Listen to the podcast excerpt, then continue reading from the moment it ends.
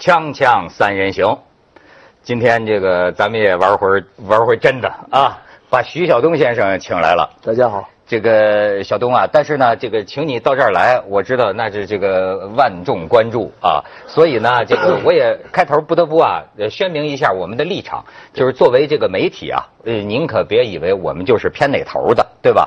在向这个徐晓东先生发出邀请的同时呢，我们也向这个河南太极的这个呃王占海先生发出了这个邀请啊。如果王占海先生没有异议的话呢，我们也欢迎他来到这个平台上，我们也给他同等的这个发表的发言的机会啊。那至于今天呢，我给你搭配的呢，也是个河南人啊，老河南人家离陈家沟不远，濮阳人 哎，濮阳人人啊啊。潘老师呃也是当年著名的体育记者，是吧？对对对对，呃，所以说这个，哎呦，小东这咳嗽，我最近发现你这个采访呼哧带喘的，大家觉得是不是真受内伤了？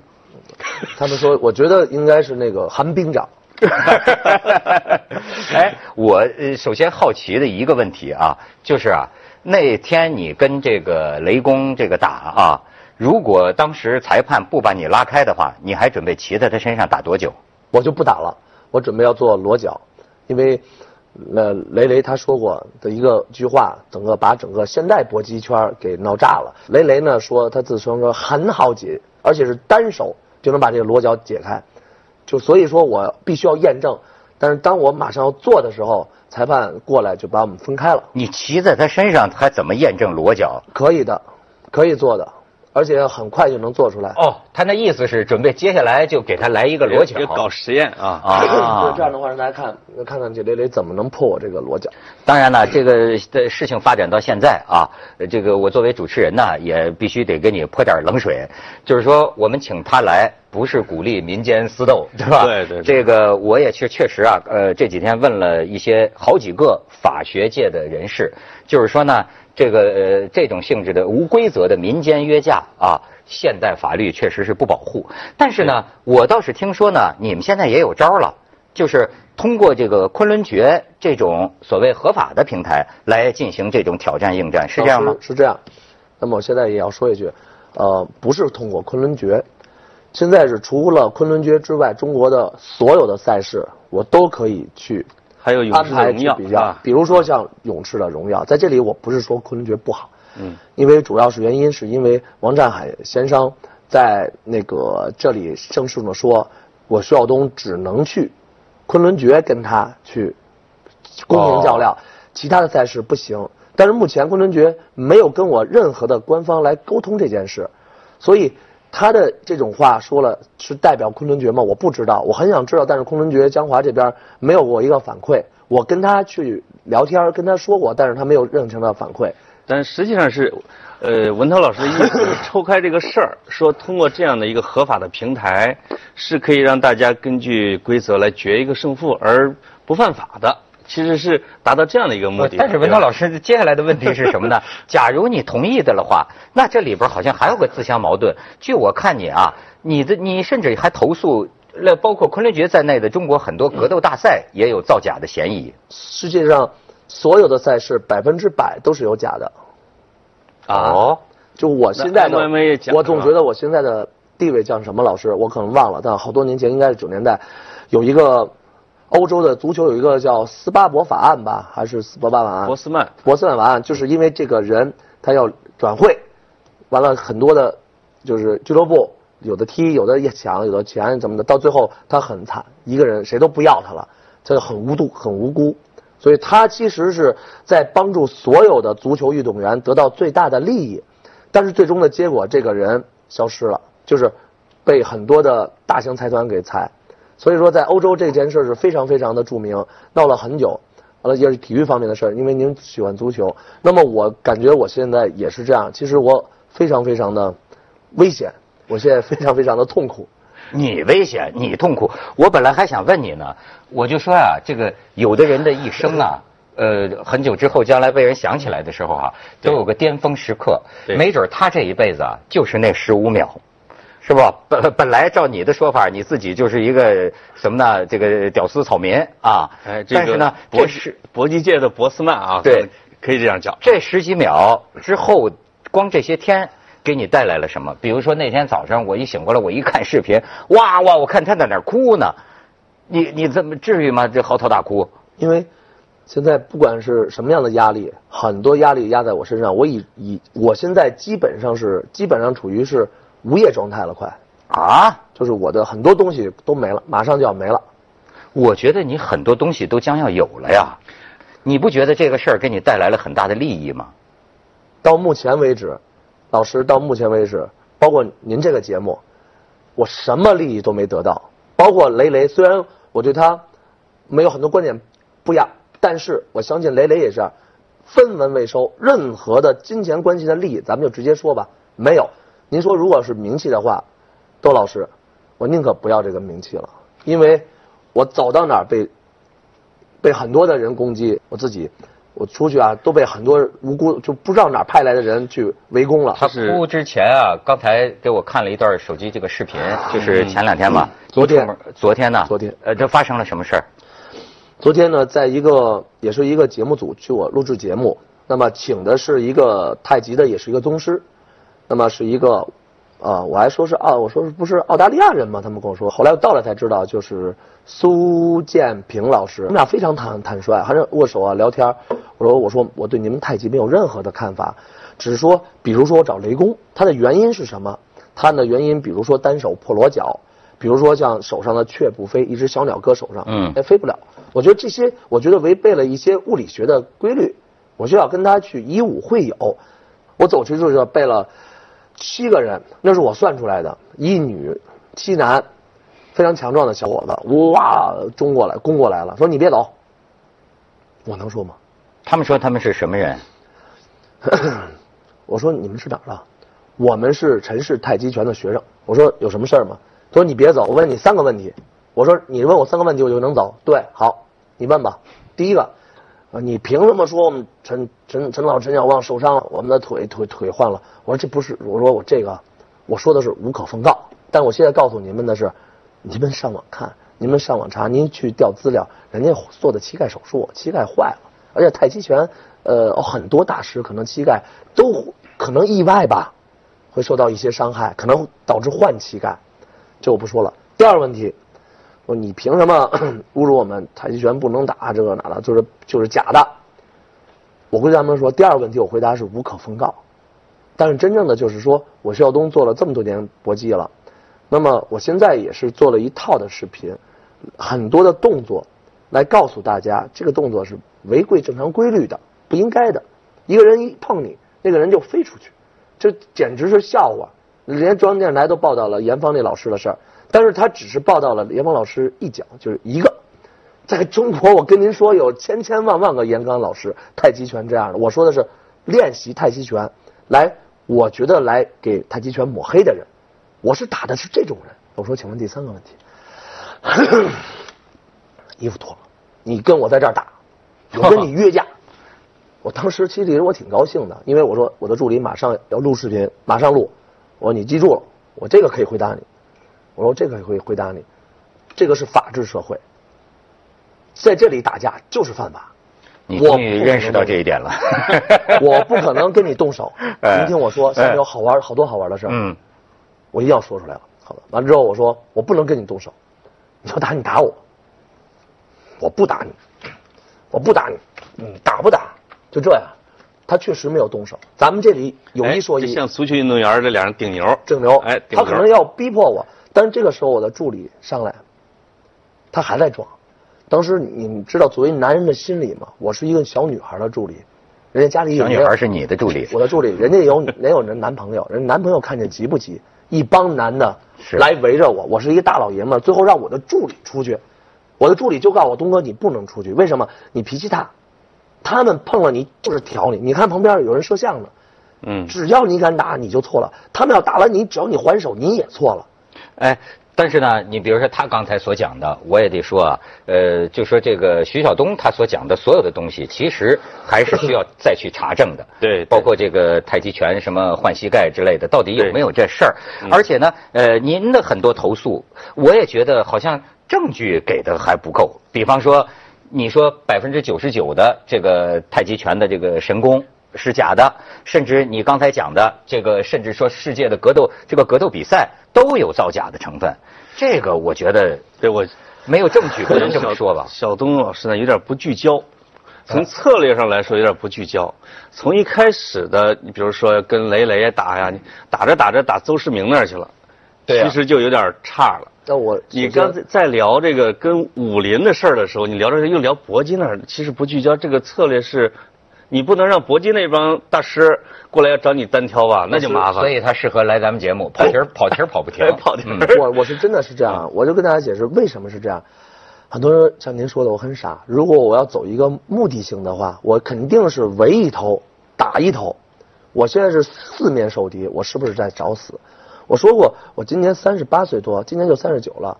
我活了三十多年，我是三十多年的屌丝，没人认识我，就是一个屁都不懂的人。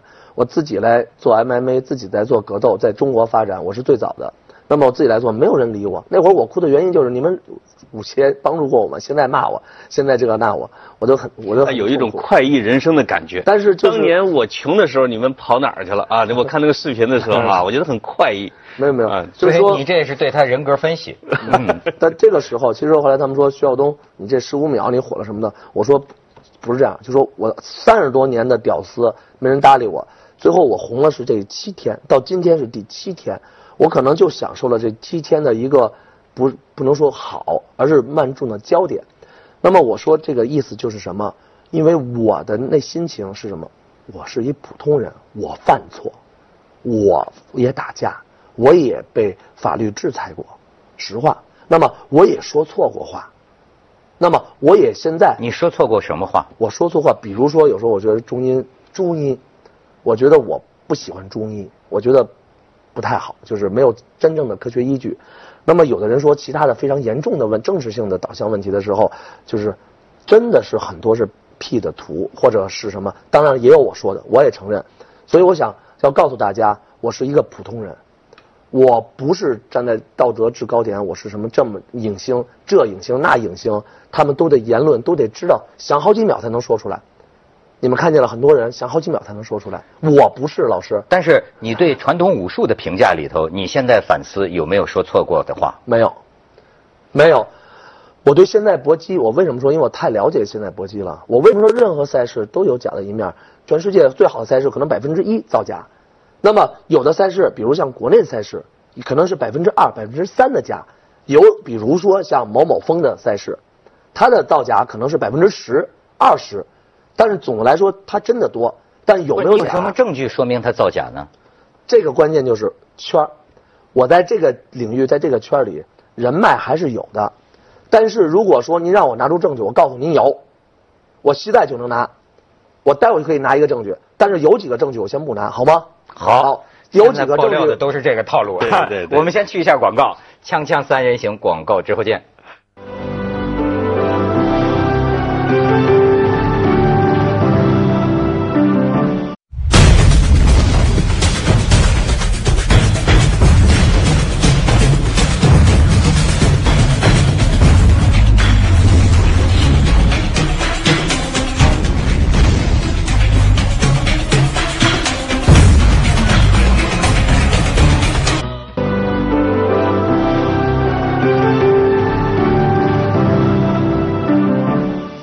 刚才说你现在这个什么都没有了，就拳馆甚至有被封的这个危险啊。那么我倒想问问，更多的人觉得啊，你不意识到这十五秒这个背后有巨大的商业利益吗？比方说啊，你也可能挡了很多人巨大的利益和声誉，但是也可能，比如很多人说他这个名声，你也有你的公司，你也有你的自媒体，你也有你的这个事业。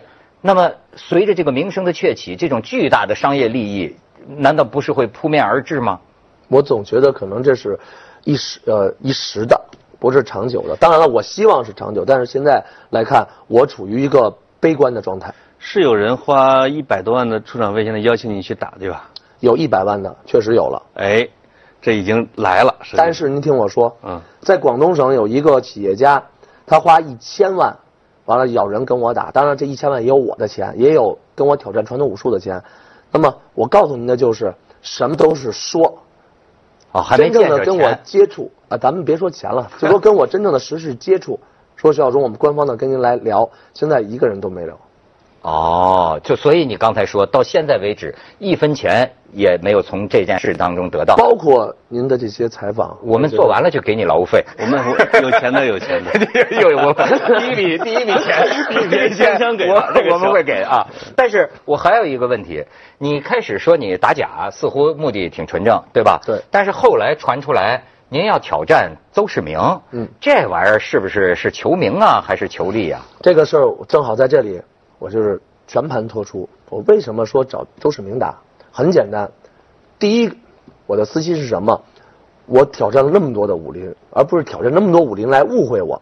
我想把自己变得好的姿态点在面前，武林的人不敢跟我打了，对吧？没人跟我打了，很没谁说就各多少掌门人这几天都下战书了。您现在看看吧，全全是要全是收到通知不许跟我打，是这样。哦，那么被制止了，被制止了。那么。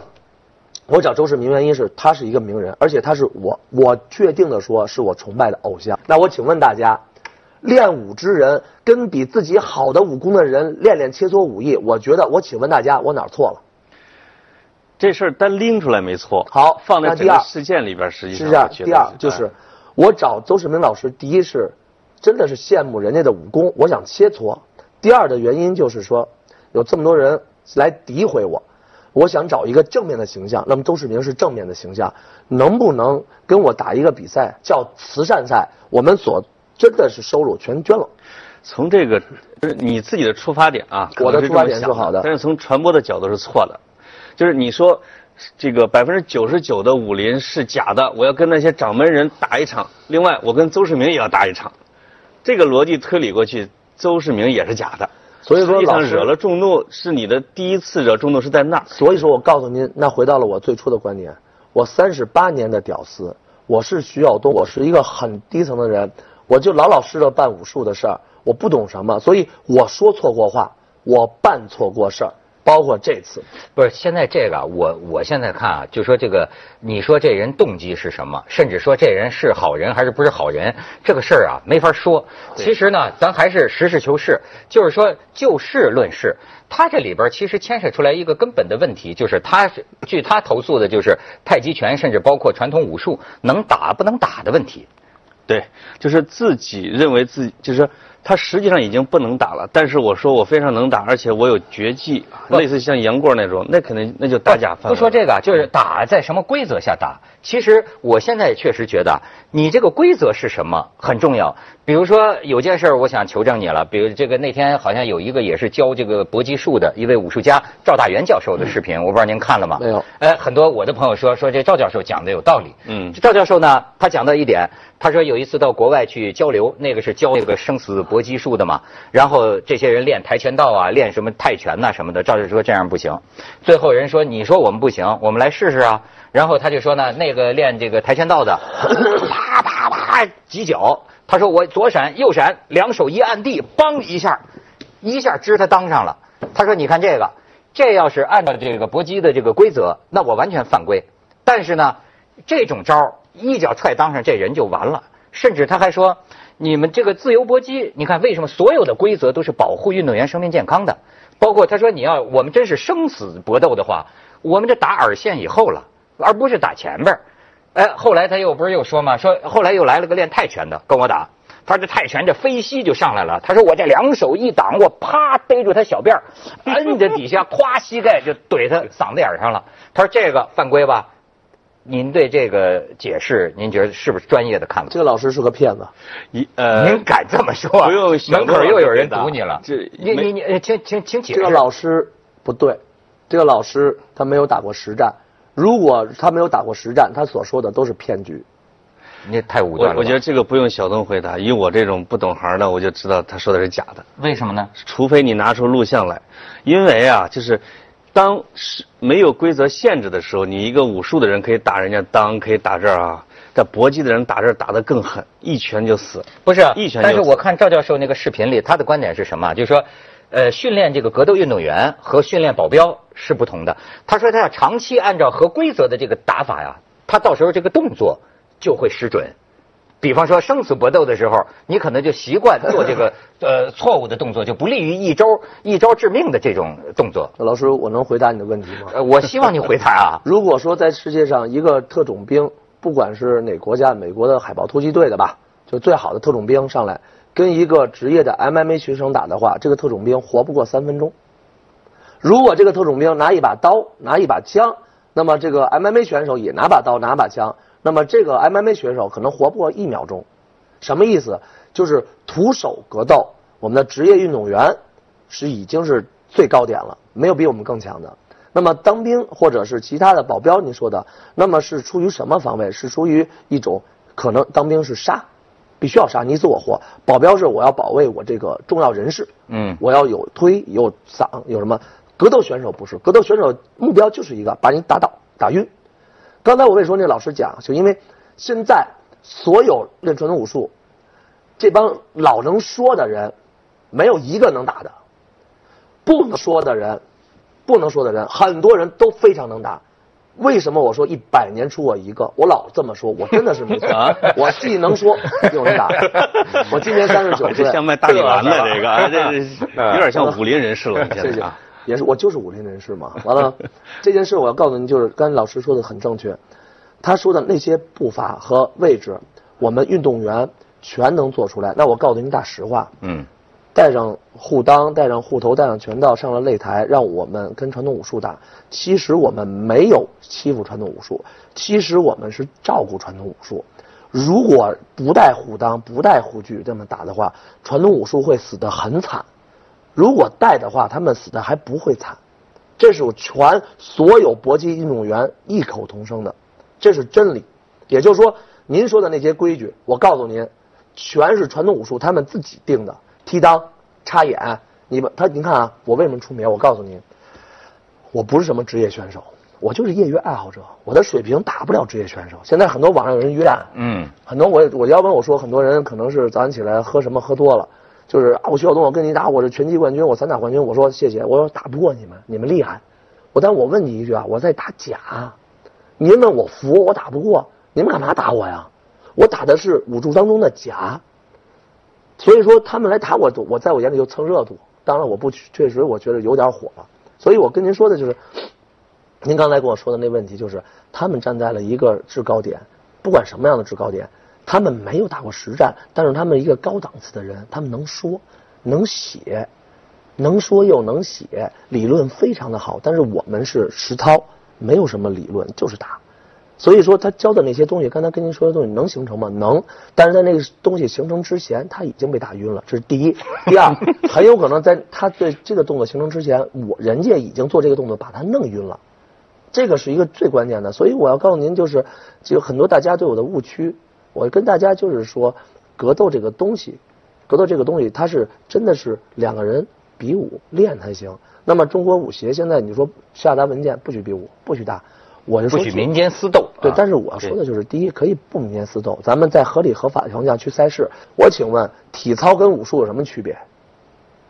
对吗？体操哗哗哗玩跳几个跟头，你武术也哗哗玩跳几个跟头，可是体操比你跳的更漂亮、更美，你赢。那你凭什么说你厉害？你是不是得跟人打？练武术的是不是要跟人打？OK，、哎要跟人打。这个理解咱们就有分歧了。咱们先去一下广告，锵锵三人行广告之后见。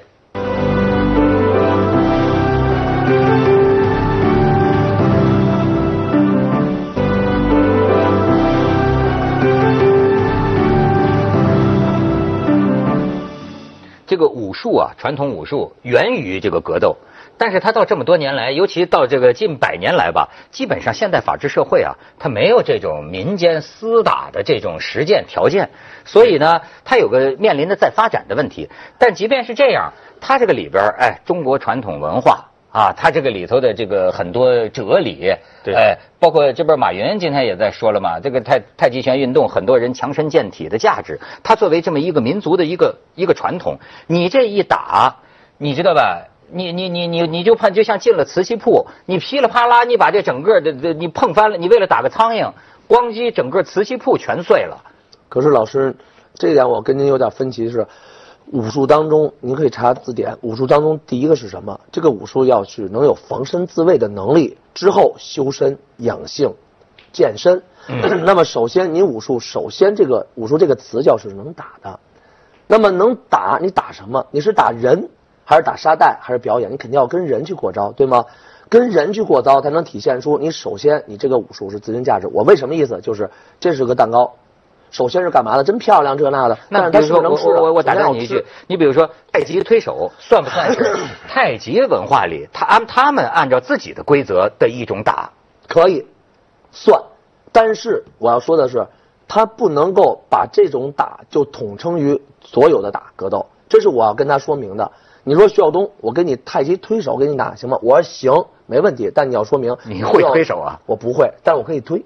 他说那就说明说明，我跟你比武，比什么？比推手，而不是比武。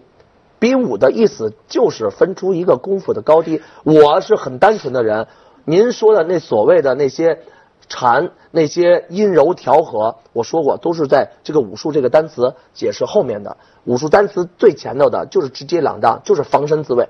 那么首先你要有防身自卫的能力，你才能说明一切。之后你再有。小东，这个其实我不同意你的看法啊，就是你比如这个以太极拳的规则来做推手是一种比赛规则，以 MMA 的规则来做那个是另外还有一个，但是比武是一个宽泛的概念。你到底是什么规则？是谁把谁给弄死吗？或者谁把谁击倒吗？或者谁打的点多吗？其实那个我觉得是没有一个明确的规则，就是武术整体也缺少一个这样的一个比赛规则。所以你你的出发点和你的，我觉得还是一个现代搏击或者现代技击的一个出发点，而武术没有做到向现代化转化的这样一个过程，它还在。养生大保健加一定的防身的技能这儿走着，实际上以一个我觉得啊，一个现代生产力在打一个传统的生产力不公平。